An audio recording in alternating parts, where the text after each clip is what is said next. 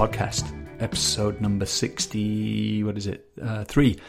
This is the Coaches Rising podcast. I'm Joel, and this is a really exquisite conversation.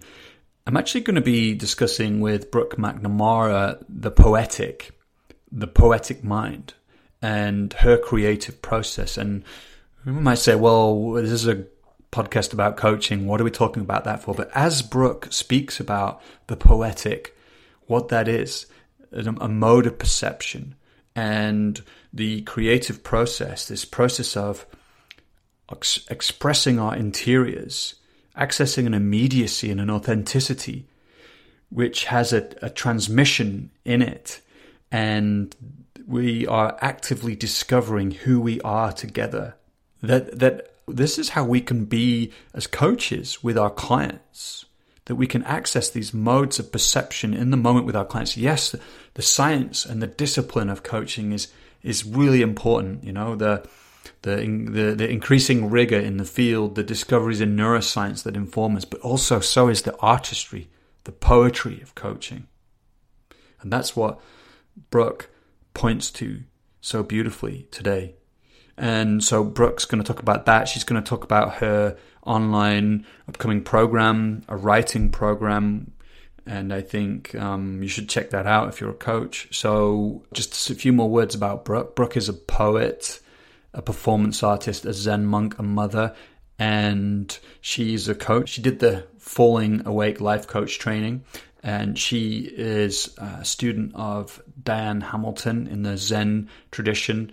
She is uh, also a meditation teacher, and um, I just really like the way Brooke sees the world. So, what do I want to say? One last thing. If you are still interested, you can join our online summit, coachesrising.com forward slash summit. Sign up there. It's running live now. I've been deeply moved by the global field of coaches and practitioners that are gathering and the experiences we're having. And with that said, let's just dive in. Here's Brooke McNamara.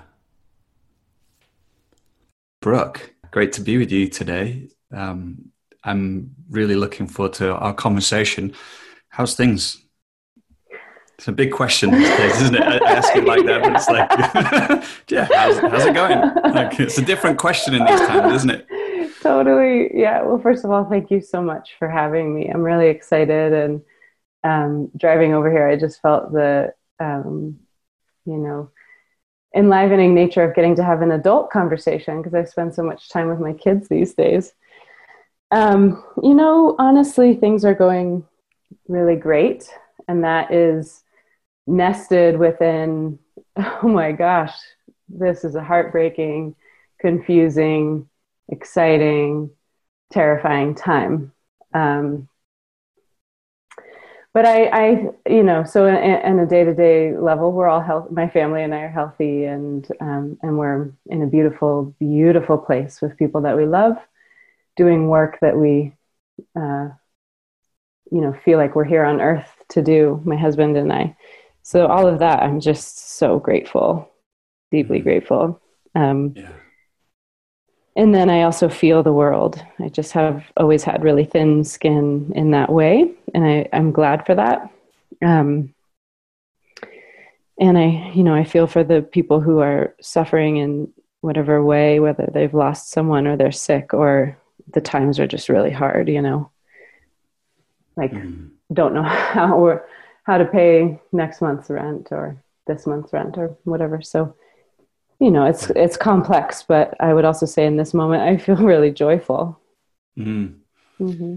I, th- I, think w- w- my sense is that we'll we'll actually unpack that a little bit what you just shared in in the check-in there that there's this kind of such a range of experience right now that i think a lot of people are feeling and um, um, what what I, what I'd love to talk with you about today is the work you do, obviously, and you have uh, uh, an online workshop called Summoning the Unseen. And I'd like to talk about that and the poetic, uh, poetic ways of knowing. And so, um, how does that sound? I'm sure that sounds all right. it sounds great. I mean, it's my favorite stuff to talk about. Yeah.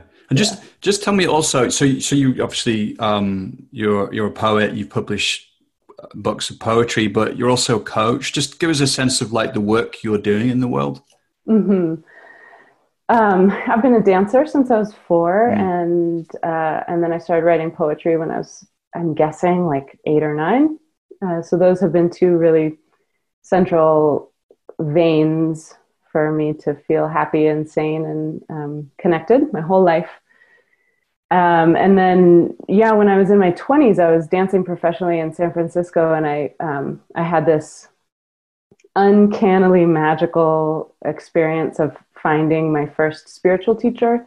I was looking for a therapist, and um, and I stumbled upon her book in a in a bookstore, and it gave me complete like turned my organs inside out and gave me goosebumps. And I was like, who wrote this book? I thought it was like, you know, some Sufi master or something like that. And it and then turned out to be um, Dorothy Hunt, who's a spiritual teacher in the lineage of Adyashanti and a therapist, and founded the San Francisco Center for Meditation and Psychotherapy.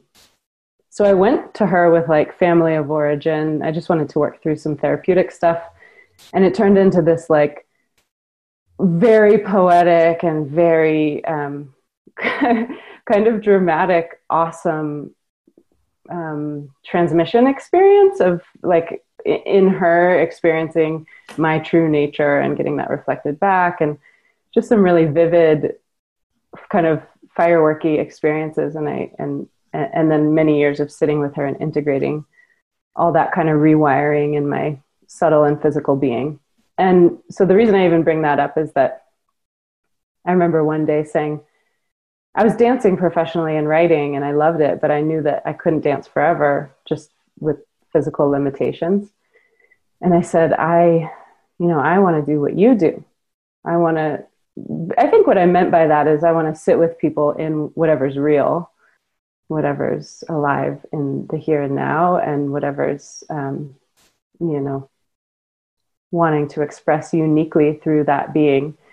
And I was already, I think, like 28 or something. No, like 26. And she said, I didn't really want to go back to school for um, to become a therapist. So she said, well, you know, you could become a coach. So I uh, took um, the Falling Awake life coach training, and so that mm. that was kind of parallel to completing my dance career in San Francisco.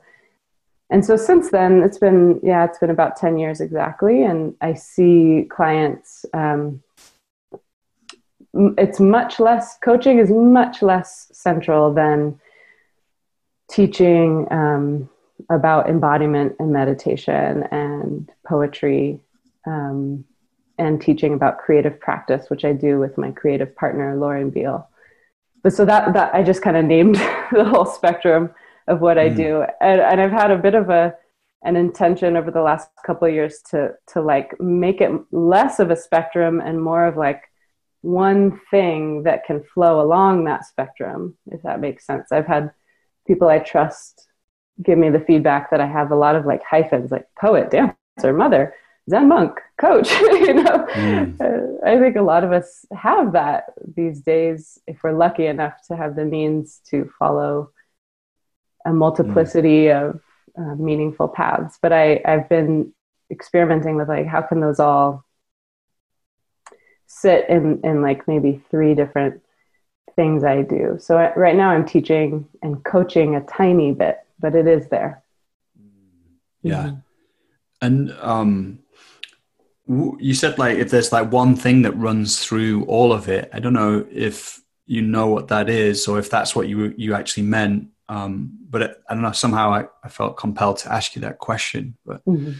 Um, maybe it's a beautiful question anyway. Like, what what's your sense of like what the thread that runs through, you know, the, the meditation, embodiment, mm-hmm. poetry, coaching? Mm-hmm. Um, it's a great question. I feel like I have to find the answer right now, and um, it's you know first I feel my body, so that there's that. I'm really like a kinesthetic being, so I go, I go to my body, and there's a feeling in my in my torso, uh, and it, it, there is um, kind of a in, in yoga, it's the the central channel is the Sushumna Nadi. I don't know if that's what I'm feeling, but there's a way that like I can, the way that I plug in uniquely is to feel that, that like central physical energetic channel.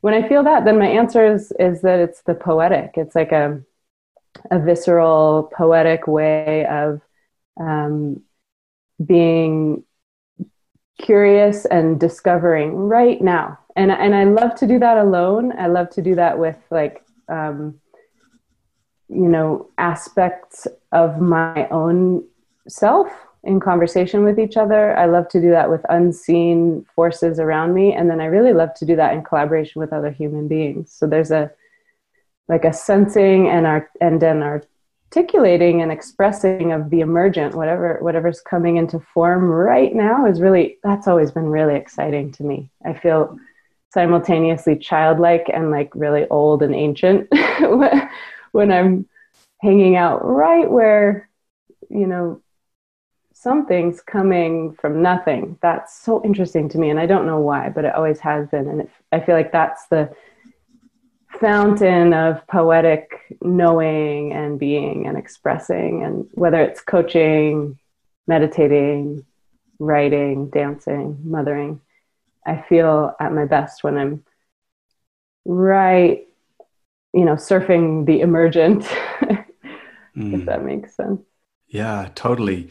Um, as you as you speak into that, it, I, I, feel, I a kind of quickening and a, and in myself. And um, you know, you said oh, I feel like we have an affinity before we started, you know, the the podcast proper, and so I just it just lights me up hearing you speak about this, and you know, just to, to coaches listening, like what you just talked about, I think it speaks for me so beautifully into um, this this this uh, sense of of emergence, becoming. You know that that mm-hmm. this is this kind of journey we're, we're all on, and that um, that you know um, that's a whole being kind of um, endeavor in some sense. You know, yeah, um, for sure. And, yeah.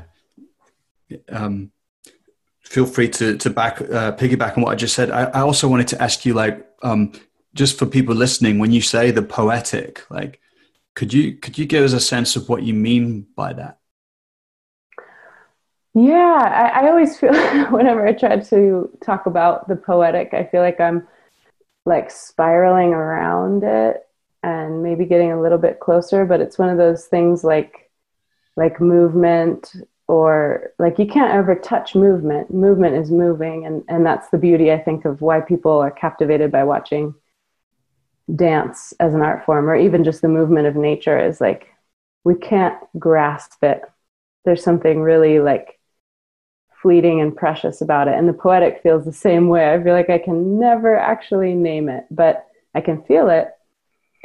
And one of the primary things that i would say about when I feel it is um, that there's a quality of resonance.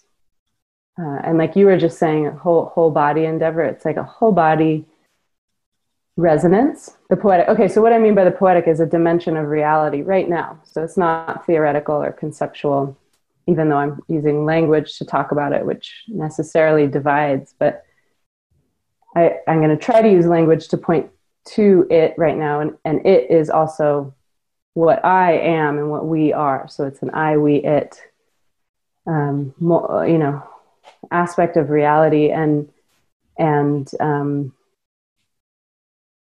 it, I think it's beautiful, true, and good. You know that Trinity that gets talked mm. about in the world of uh, integral theory and Ken Wilber, beautiful, true, and good, but not pretty and not sentimental and not like true in a fixed way. It's like whatever just you know rips our heart open about um, a beautiful work of art where we're like oh my god what was that? You know if you can think of the last time that you watched a movie that made you weep or saw a painting that for some reason just like gave you goosebumps or, or maybe it's not so dramatic as weeping or goosebumps but um, some kind of resonance. And for me sometimes there's a little bit of like reverberation or dizziness or or whatever the physical signals are. There's a like an animal way of recognizing I'm in the presence of something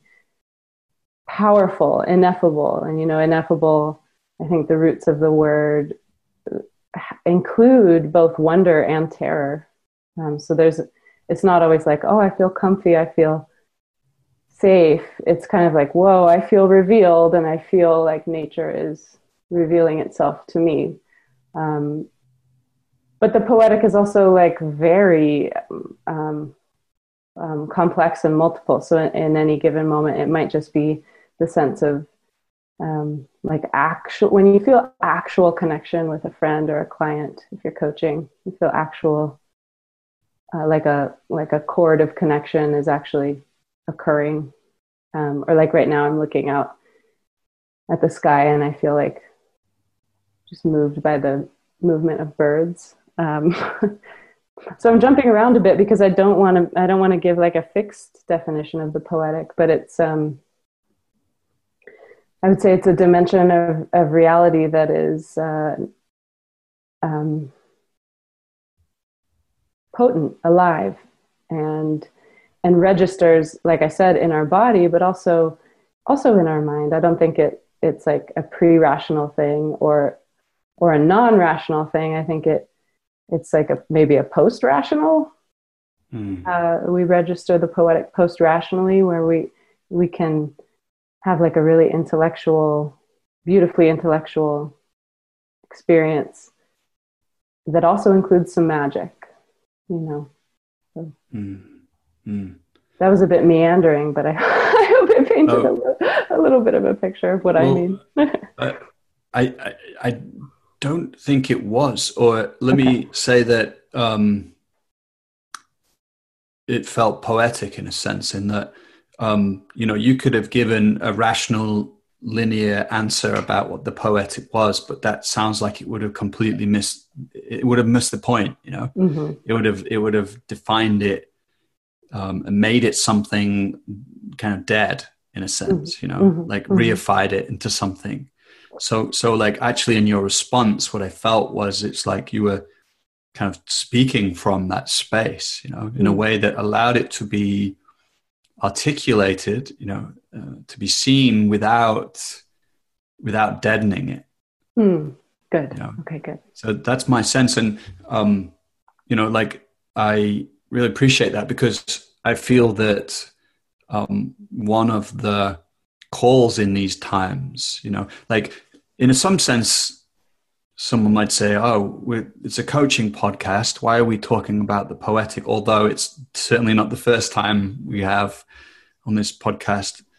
Um, but like it feels if the reason for me why this is so important is because and you mentioned this in our check-in it's like a poetic way of knowing. It's like we are we've reached the end of the road in some way of the kind of um, enlightenment era orientation to truth and reason and logic and that those are beautiful things. So it's not like the end of the road in terms of like rejecting those things but that we are being invited into a much broader um, or deeper uh, the word would be um, sense of sensing and, and perceiving mm-hmm. and that it's breaking open our hearts, even these in these times of coronavirus and Black Lives Matter and everything that's surfacing right now. It's like um, so, and so, uh, it, it, and it feels like that that reliance on logic and reason has perhaps led us to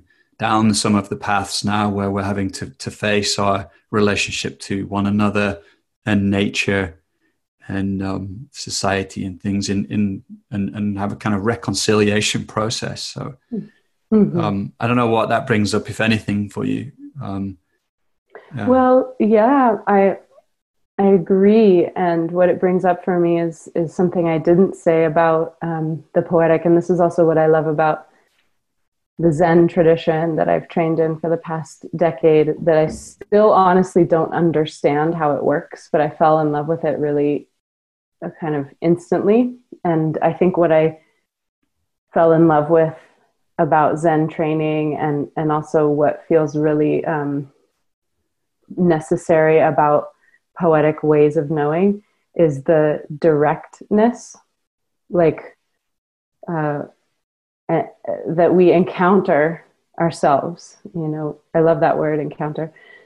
That we encounter ourselves and we encounter this moment um, as directly as we're as we're able to, and that requires both learning and unlearning. It requires both like um, flexing new skills and new pathways in terms of how we perceive, um, and then also kind of peeling off old stuff that's just in the way of really seeing each other. Um, and, you know, I can share this anecdote because you mentioned coronavirus, Black Lives Matters. The, it feels like this is a time when stuff under the surface is coming coming up for us to encounter, like I said. And I was talking to my husband Rob about anti-racism work because we're we're you know wanting to continue to do that in in the most um, like wholehearted ways that we can find and learn in in ways that are truly uh, beneficial. So I I've been studying with uh, I'm, I'm in a year long course with Resmaa Menakem, and for anyone who doesn't know his book, My Grandmother's Hands. Mm, um, yeah. Mm. It's like you were saying. It's like it's not. He says in the book, we can no longer go about this work conceptually with strategies and with theories and because it doesn't actually get to the root of the problem because the problem lies in the body. And so my friend Kareen Bell is doing a year long course based on Resmaa's work and um, and to include the body and to include sensation and to include those those responses and reactions and ways of seeing that are so close in that they knee jerk before we have time to think. To actually be well for me my reckoning is to be real with those and and actually taste them and you know bring them a little more into consciousness and then work through them with trusted people. Um, and then alongside that so that feels like poetic work to me just mm. just to mm. complete that thought that feels like poetic work to me because its whole its whole body it, it moves me i feel emotionally moved and i feel my body awake and and on the line you know like um, more so than just thinking about anti-racism work it's like i feel my body activated and and doing some work and the most just to follow along this thread and, and a very poetic moment that i had in terms of anti-racism work was with a good friend of mine gabe wilson who you know. And i called him for some guidance around the topic because um, it was sort of coming up in a teaching context for me. And um, i think it's okay for him for me for me to share this. It was just such beautiful guidance from him. He's brazilian american and uh, does a lot of diversity and inclusion work and, and is just a brilliant loving human and he said brooke i think one of the one of the most direct I don't know if he said that. He, he basically said, what I, what I would say is for you, rather than like thinking about all this, like the language and labels that are out there for how you can become an ally or whatever, he said, I, I would want you to fall in love with my people. I, I want you to fall in love with the soul of Black people. And so that if you fall, if you actually fall in love with the soul of my people, um, then when one of us falls unnecessarily, like George Floyd, you feel it as a real loss to you. Mm-hmm. Um, and that has stuck with me more than any other le- learning that I've done um, because it, that gets right into the core. Like, yeah, why, why wouldn't I? What is holding me back, if anything, from falling in love with um, the soul of Black people? So um, mm. That's just one. Uh, what was your original question? It was kind of like, oh yeah, wh- why is the poetic necessary in these times? Well, because if we don't go there into like the core of it, I don't think we really scratch the itch or solve the problem. At least that's in, in my world. I feel like I'm in this. Um, if I don't drop down into that kind of a moment, like with Gabe, um, and then look at where I'm not falling in love with any of my human family, you know, the soul of Black people or, or anyone who is different from me in any way, how am I not allowing myself to fall in love with my human family? I don't know. We have so many crises on our hands. I don't know how we're going to do it unless we let ourselves fall in love with each other. And that's a lot of work to ask. I know that probably sounds like an impossibility, but without the poetic, I don't know how we are going to get there. You know, there's also skills like my teacher, Diane Hamilton, and Gabe, and our friend Kim Loh have this amazing book coming out, Compassionate Conversation, that's full of both poetic ways of being, but also like really concrete skills for working through conflict and difference. And so I'll say that there's totally a need for that. And they're doing that work beautifully. But where I feel called is also just this, you know, the po- the poetic, more I, I I guess more emotional, artistic way of finding bridges. Mm. Could, um,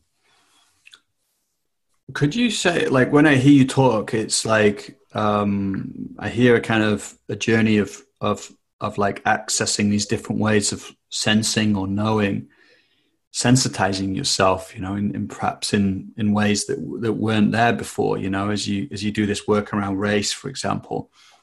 Um, could you talk a little bit about maybe your journey um, with that and then creativity as well? You know like what's the connection between that and creativity? Because you know you talked before about this kind of like being on the emergent edge and i think you said like um, kind of fountain of poetic knowing so it's like I, it, they seem linked you know like mm-hmm.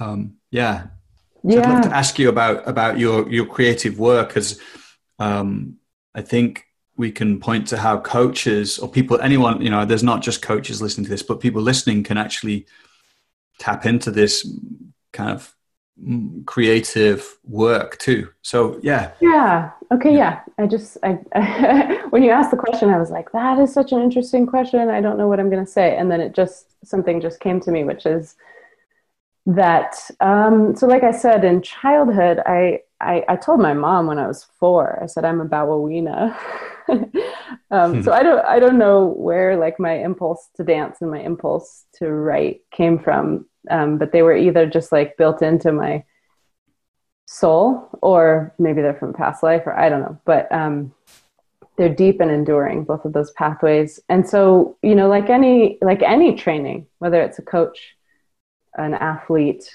a spiritual practitioner, or an artist, like there's going to be chapters where we have to build skills and train in the. I mean, this is my perception. Of course, there's definitely probably exceptions to this rule, but my path has been, and, and for many artists I've seen, is like there's many years of doing the scales as they say or like for me i was like in that ballet studio. You can ask my parents like every night of, my, of my growing up and i was just obsessed you know like i wanted all the all the things that you want as a ballet dancer like you know, your leg to go higher and to be able to do more pirouettes and whatever like just all the skills and developmentally that's just what i could see as a good dancer that's what it meant to me and then I remember in high school, I hurt my back. So I started doing modern dance, which I thought was like, you know, I, thought, I thought modern dance was like for failed ballerinas. That was my perception coming from ballet. But then I remember having this moment of realizing, oh my God, there's so much more freedom for my particular body mind to express. You know, at that point, I was a high schooler and so angsty. Like, I'm probably a four on the Enneagram, just like lots of big feelings, big moods. And I, I realized in modern dance, which requires a lot of training in a different way than ballet. Um, and I was training with a Graham, a former Martha Graham dancer, who was just a really rigorous teacher. So it was a, it was still deep training, but but there was a value placed on expressing your interior, and that you know that is part of modern dance. Is like these um, kind of diva pioneers of modern dance were really interested in psychology and Carl Jung and you know archetypes and and not just like executing but actually revealing our subjectivity to the audience and creating um, communion that way so so that wave happened and then i remember just more and more it was like ah, God, now I have to let go of my training. And how do I let go of the habits that I worked so hard to create for years so that I can express just more spontaneously and freely as an artist. And, and then in my 20s, with a contemporary dance company in San Francisco called Levy Dance, our main value, I mean, we were still training rigorously in, tech, in dance technique, but that was only to have a clear vehicle through which to express immediacy and authenticity and intimacy. And that was our core mission. And it was so exciting to me. I mean, for six years, we were just in this laboratory of like, how, how can we rehearse, create a piece, create a dance performance piece, and rehearse it to a point where it's, you know, we feel like it's excellent enough to put on stage and ask people to pay money to come see, and yet do it in a way where we are having a real experience and actively discovering who we are, who each other are, and what this moment is while doing this really physically difficult thing. And mm. if there was like a if if we had to make a choice, I would say that it was more important to have a real experience on stage than to execute execute the thing well. And because of that, sometimes we would cry on stage, uh, and if if not that if not that dramatic, um, then I really fell in love with my company members. We were so close. We were like a family, you know, and it was a spiritual experience. It was like every time, you know, even if it was kind of more subtle and ordinary, that there was such a value placed on discovering the moment actively. And because that is contagious, like that we never would talk about this publicly, but all of a, a lot of, of course, we got critical feedback sometimes, but our we got a lot of love. We were this emerging company, and we got a lot of positive feedback um, from audiences and and also sometimes newspapers or whatever that there was something going on with us, you know, and that something is that we were we were exploring emergence, it, non-verbally and and then i think people could feel the intimacy and they were touched by it so your question was i can't even remember now if you can remind me i know that this is linked i think it, it well it's just an exquisite answer by the way and i, I want to reflect on it in a moment but the question was um like how the work you're doing the poetic work you're doing around like race and and um you know like feeling feeling things around race for example that was a, and then how that mm. connects to your creative process it right. Enhances yeah. or aids it you know like yeah. yeah. So that's the answer is that um, uh, my training became it wasn't always about this but it definitely in my 20s and since then in new and different and evolving ways both in performance and in poetry because i value the same thing both in the in the poetry that I want to read and the poems that that I feel excited when I'm writing, there is that active discovery which is contagious and transmits. So it's not a report about reality, it's a it's like, you know, and it asks something of us. My teaching partner and I always say like we we have some things we do when we're in creative process, but we there is no formula. And if there is you're fucked. Sorry to, to, excuse my french but like if you keep repeating the same thing i mean you can use a, a re- repetitive process to get into it but at a certain point you have to you have to drop the technique just like with meditation and any spiritual practice. There's like some methods and handrails that are super helpful at certain developmental stages but there has to come that moment where you just dive off the deep end and free fall and see what comes to support you and see what ideas you have as you're falling and see what you discover. And and when an artist is doing that you can feel it. I even am taking a class with one of my poetry heroes ellen bass and she said the same thing last friday. She said she said poetry is is act, actively discovering reality and then it's an invitation to the reader to participate. It's like a, this vulnerable like hey this is how i am experiencing reality. Want to join me? And, and then if that clicks into connection there's such intimacy because to perceive reality together directly is is just intimate. Um, and so that's how it's connected is that like my artistic training and my creative work and my and my spiritual practice have all asked me to build skills only to then let go of them and i right. feel like that is what this moment is about is like we got to bring our best skills and then we have to see if they're actually helping in this moment to bridge differences, to find compassion, to, to innovate. And if they're not helping, we have to have the courage or find the courage or at least experiment with letting them go and seeing who we are when we stand there kind of naked, you know? Mm.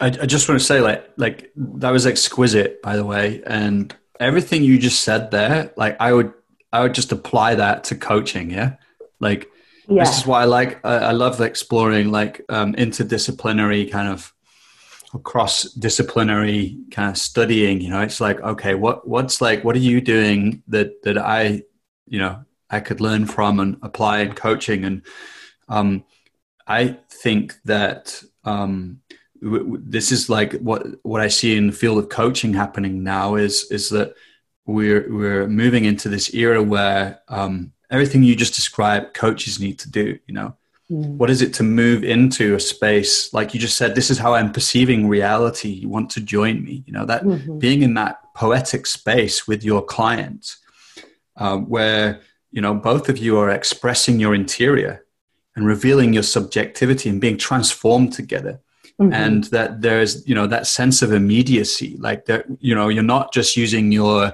uh, you know your your kind of psychological maps and models and tools but you're you know you, you can have all that expertise but it's in the background and there's this authenticity yeah. and immediacy and you're you're you're being co-formed yeah together yeah you know? totally. and, and, that, and that word transmission you know like that that you know that's a word I want to kind of bring out of the spiritual realm into the everyday because it's like it's not some esoteric idea. It's it's a it's a very practical uh, experience actually. You know, one that that you, you know, in dance I think is a great medium for it. Um, art, art, you know, poetry too, because it's like you can feel it. You know, when someone's dancing and there's a transmission, it's like it's just there, and you know, you see these like YouTube clips of people on those so you think you can dance and it's like you know people might not know there's a transmission happening but everybody knows they can feel it yeah mm-hmm. everybody's touched by it people are in tears or moved you know yeah there's a sacredness and so this is like why i want coaches to hear what you're saying because it's like we, you know on the one hand coaching is is developing uh, in in a kind of scientific way you know through neuroscience and we're yeah. and that's beautiful yeah. but we this side is just as important for me if not more important you know the, mm. the artistic so mm. yeah exquisite mm. yeah thank you and and, and um, transmission gosh yeah i mean it's just it's always happening whether we're aware of it or not like we just feel each other we feel the plants we feel the we, we feel animals i mean everyone's right. tra- transmitting all the time. It's not of course i maybe in the spiritual realm it's it's like tr- transmitting wholeness. Like there's certain humans who are abiding in, in maybe a less divided place within themselves and in their relationship to reality. And so that's the kind of transmission that gets highlighted. It's like there's certain humans but also you know the mountain that i'm looking at outside the window is trans is transmitting that same wholeness uh, and I wonder if if everything isn't at a certain level, even if it's not, you know, also t- tinged with whatever pain or division that being is also experiencing. Um, but what you're saying in terms of coaching, I, I think coaching is, is, like you said, it's a science for sure, and there's so much skill and technique to to um, bring excellence and nuance and depth and like my husband is someone I'm in awe of in that in that way. Um, but I'm more in awe of him because he's also able to just put it down and like have his heart just you know fill the room. Like he he's um, a, a, master at that, in my opinion. I'm also biased because I'm totally in love with him. But I, I, I, think that that's, we need to bring it all to the table right now. We're at such a critical moment in terms of, you know, before coronavirus and, and all of this social unrest and the completely insane political state of my country, the United States.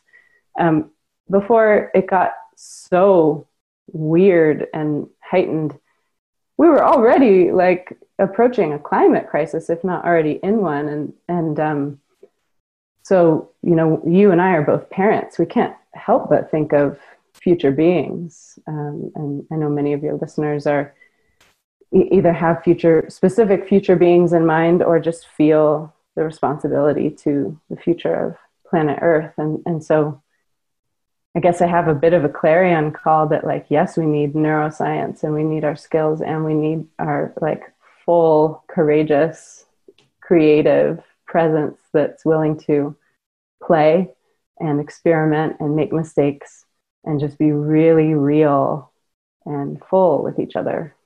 Mm, mm, yeah, yeah.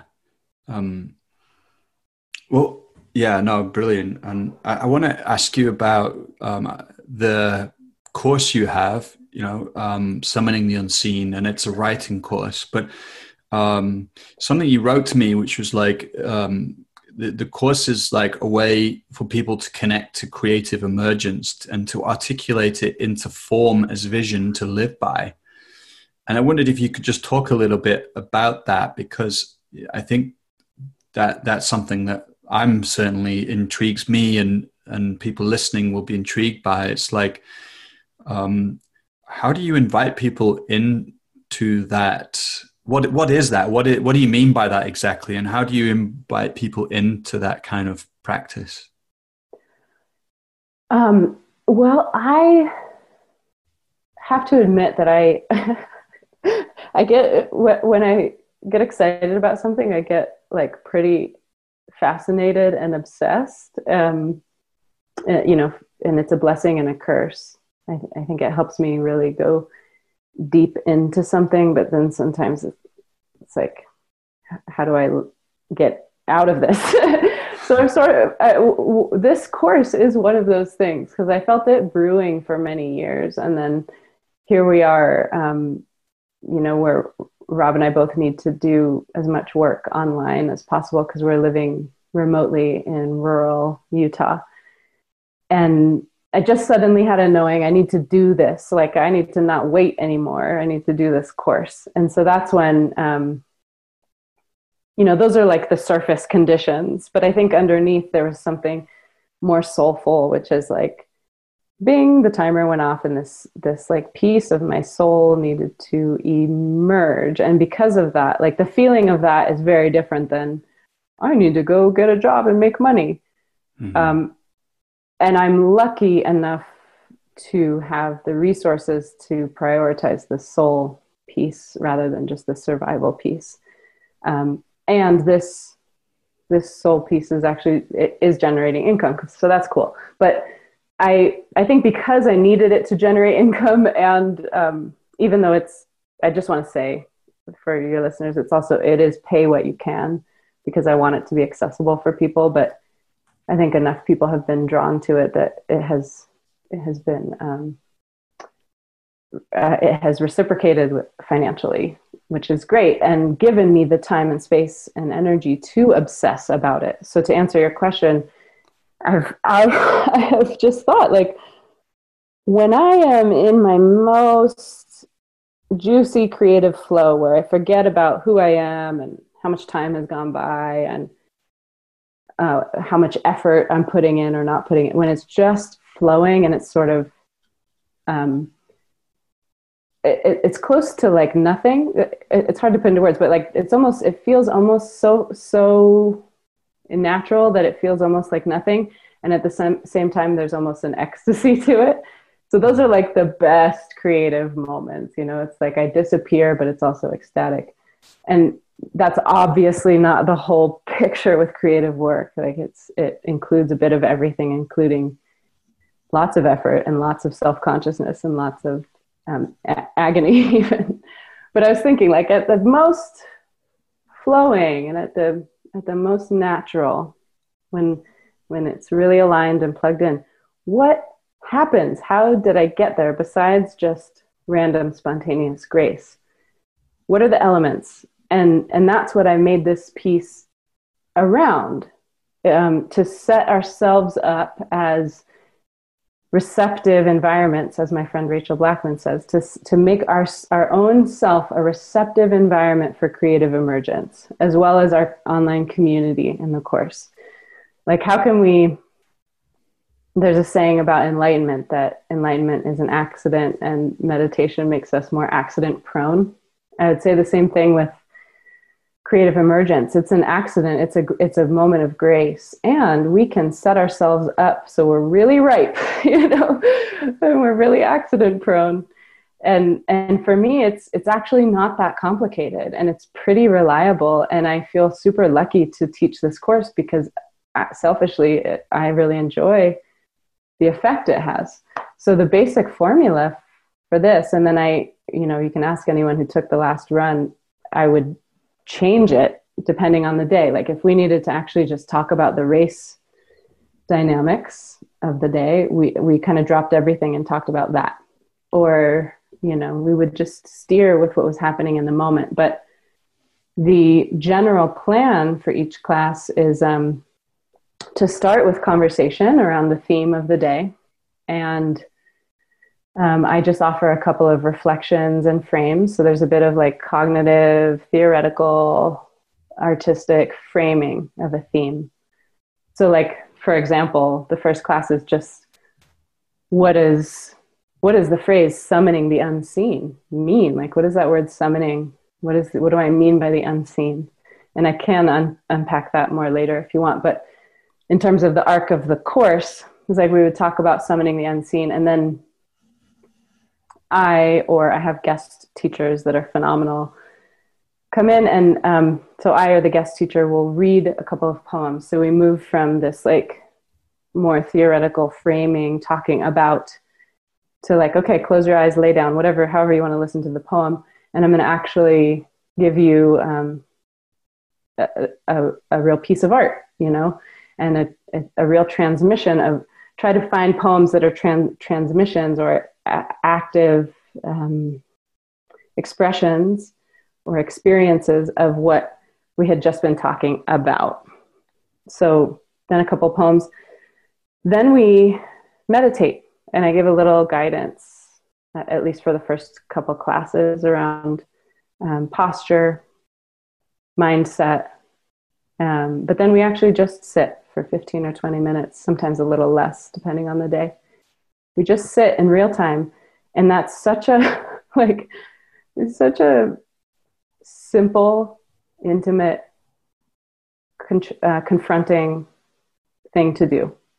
You know, I'm used to it now with my Zen community and my husband and my best friend. Like, that's something we do together. But to do that with an international community of people, I think for some people it's it's relaxing and for some people it's confronting. But either way, it tunes meditation as a practice. Obviously, it's an ancient practice from so many traditions that tunes us to the core of the moment, to a boundlessness within and around us, and uh, an, an emptiness or a, an infinite silence or stillness that is always here. It's right here right now, but we're we're often conditioned and attuned to not um, taste it directly. So we go there uh, in the class, and so it's a space of nothing, but it's a it's a nothing that's also everything. And from there, then we write, and that's because uh, I always wrote my whole life, but it wasn't until I started um, formally, actively meditating in my 20s, I realized that it made writing, I could skip a lot of this, like, first stuff I might write. That burns off in the meditation.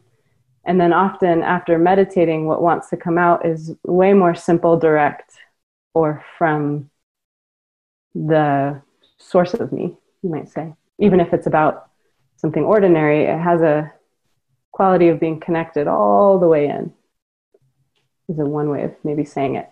So I give writing prompts, and maybe uh, this time I'm going to give a little more tiny light touch pieces about uh, technique around poetry and artistic prompts related to the themes from the beginning of class. And then people can take it or leave it. Like they can write about whatever they want. But there's something about writing after meditating and having heard poetry. And there's also something about writing in real time with lots of other people where there's a container. And so we actually do it because so many people say to me, like, I want to write, I want to meditate, but I just, my issue is just actually doing it. So this is somewhere that you can come to do the thing.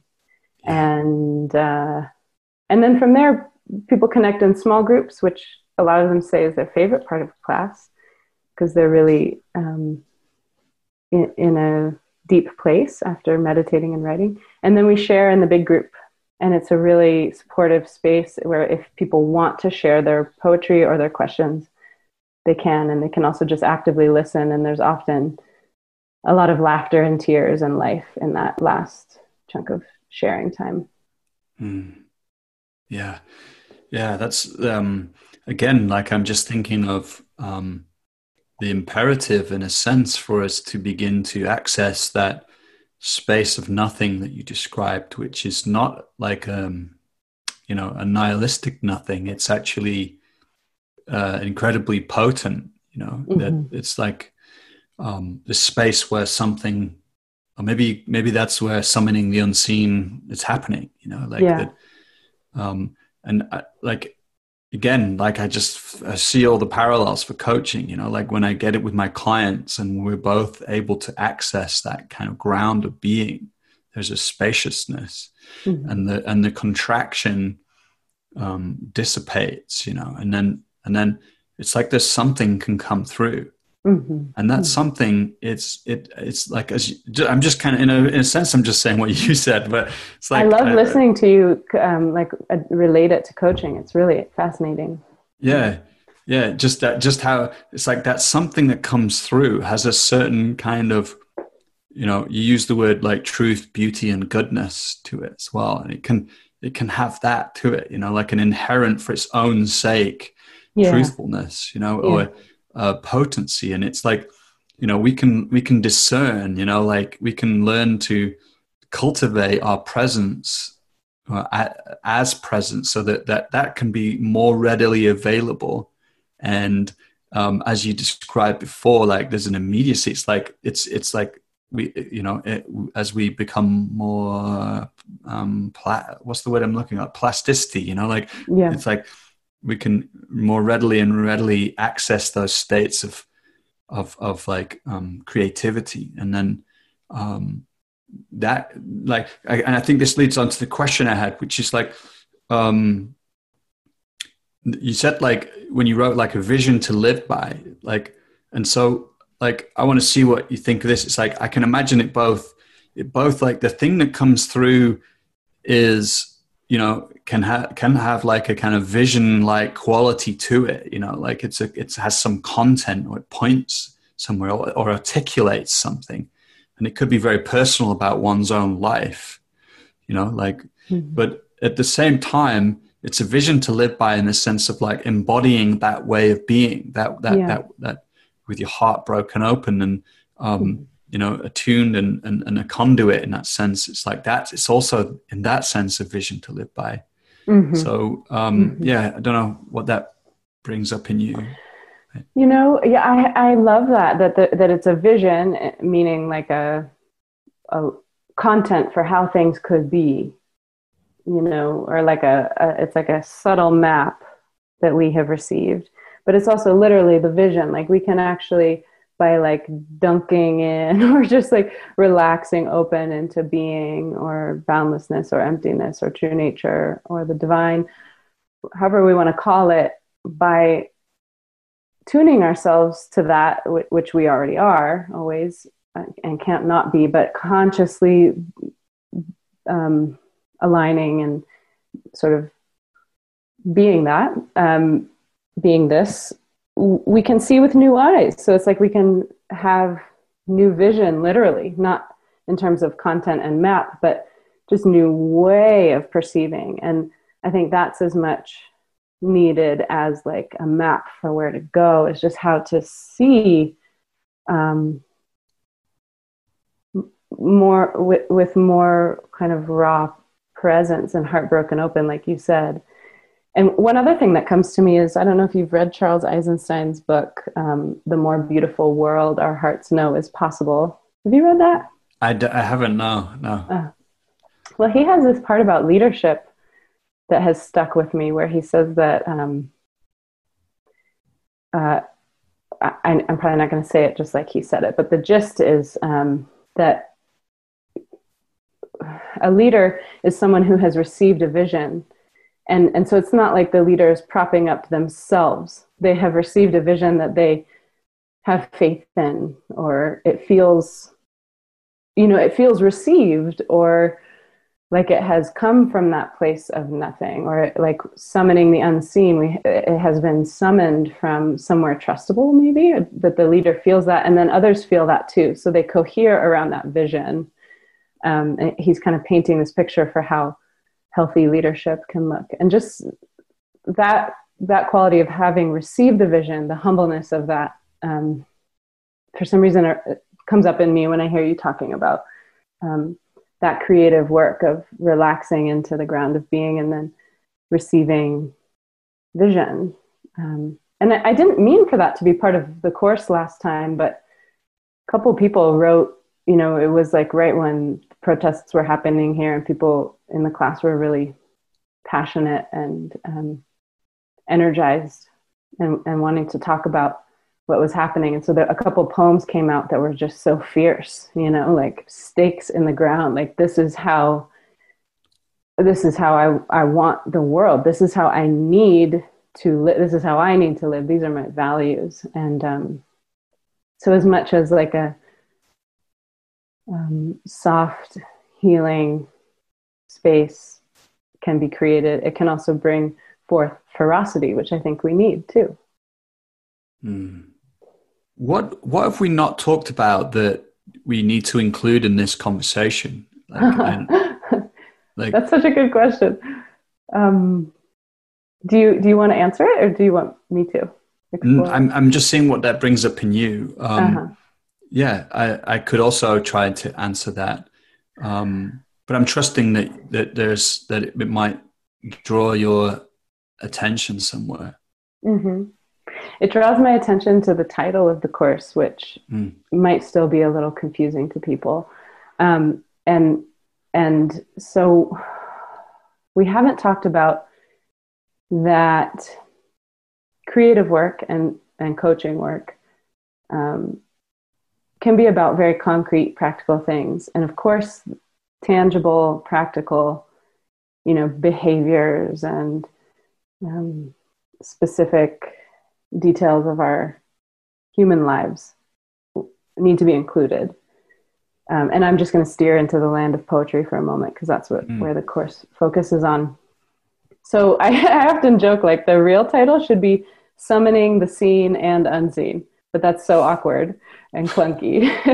so implicit is like not a denial of the seen world. I love the seen world. I think it's magical and it's also just inherently valuable and we belong to it and and we need to tend it and be tended by it so and that's implicit summoning the unseen is kind of a bit of a coming out of the closet for me in terms of my experiences with the subtle realm or you know and i don't want this to sound too esoteric or, or woo woo um, and so often i'll say the unseen well for me i'll just say I, I value in creating art art that that um, things I couldn't perceive before in works of art that I love get articulated somehow. Like I remember when I first read Virginia Woolf's work, and she made she put into words things I knew, but I had no idea I knew them. They were so far in the background, I never could have known that they were there, much less put them into words. But she did, and then I knew I knew that,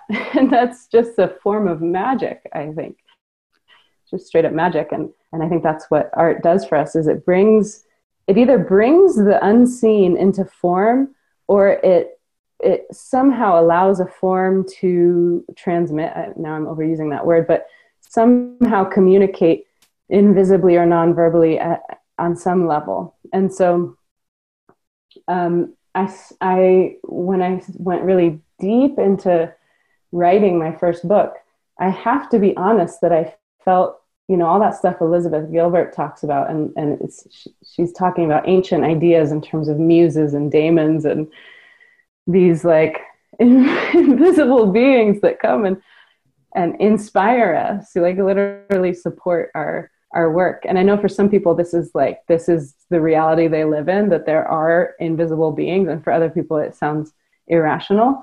Um, but so so um, for me summoning the unseen is like not only allowing but actually like calling in the resources that are not obvious.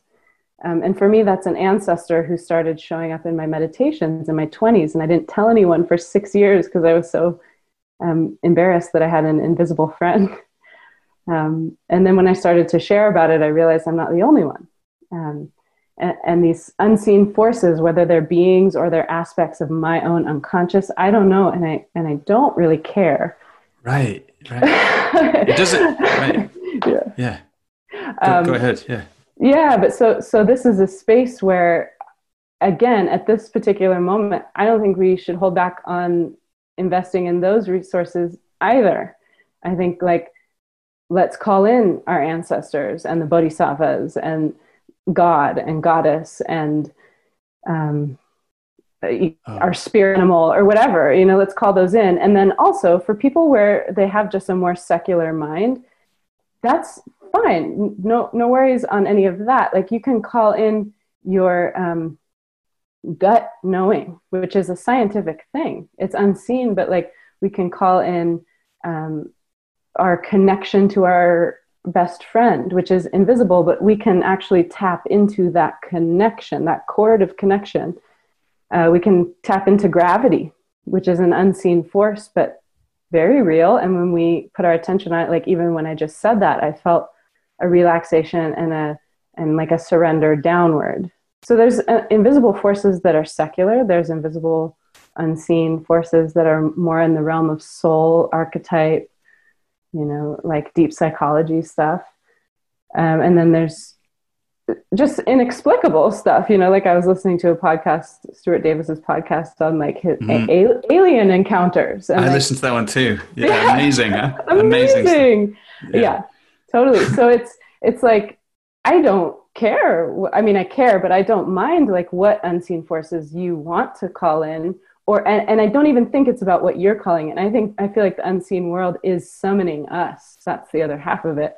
And can we show up and skillfully navigate that? So it's not i don't want to call in malevolent dark forces. And i even have an animist beautiful human animist ca- counselor and trauma informed therapist and an artist who's one of the guest artists to talk about that. Like um, they counsel people on repairing relationship with ancestors and the unseen world. And so, how do we skillfully navigate this so we're not just like calling in whatever? I think that it's a whole ecosystem uh, that yeah. we can't see. But how, how do we call in purposefully, skillfully? Because we need we need to not be in denial. Or I I know I've benefited from it, from admitting that that's there and and yeah and asking for its help humbly, asking for their help humbly.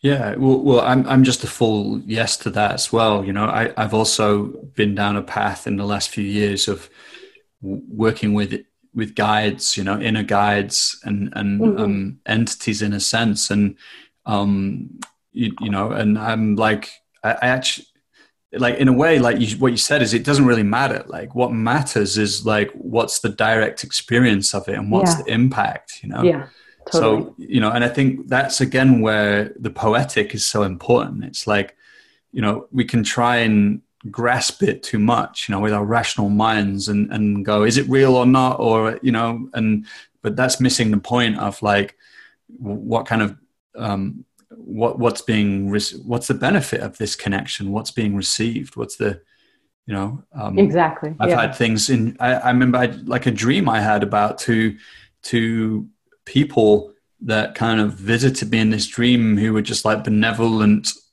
older brothers and sisters and mm. but there is it was just something in that the way i felt when i was with them this mm-hmm. dream was so short you know mm. it stayed with me for years and it's unfolding you know yeah. and it's like it's like a 10 second clip like in my mind not, not even that it's like just so um and I, I you know so and i think this is where you know of course there's like uh, like almost like a re oh, how could i put this like the shamanic aspect of this yeah. work is that I know there's a lot of people these days who do a, a, weekend shamanic training and then call themselves shamans, and I, I don't know what I think about that, but because I, you know, I respect this as a as a discipline, but it does feel like we're being invited to, as a species, or uh, I maybe I'm being extending my thoughts too far there, but I believe it's like I'm excited to reclaim some of these again these ways of perceiving and, and yeah. communicating in a way that can inform me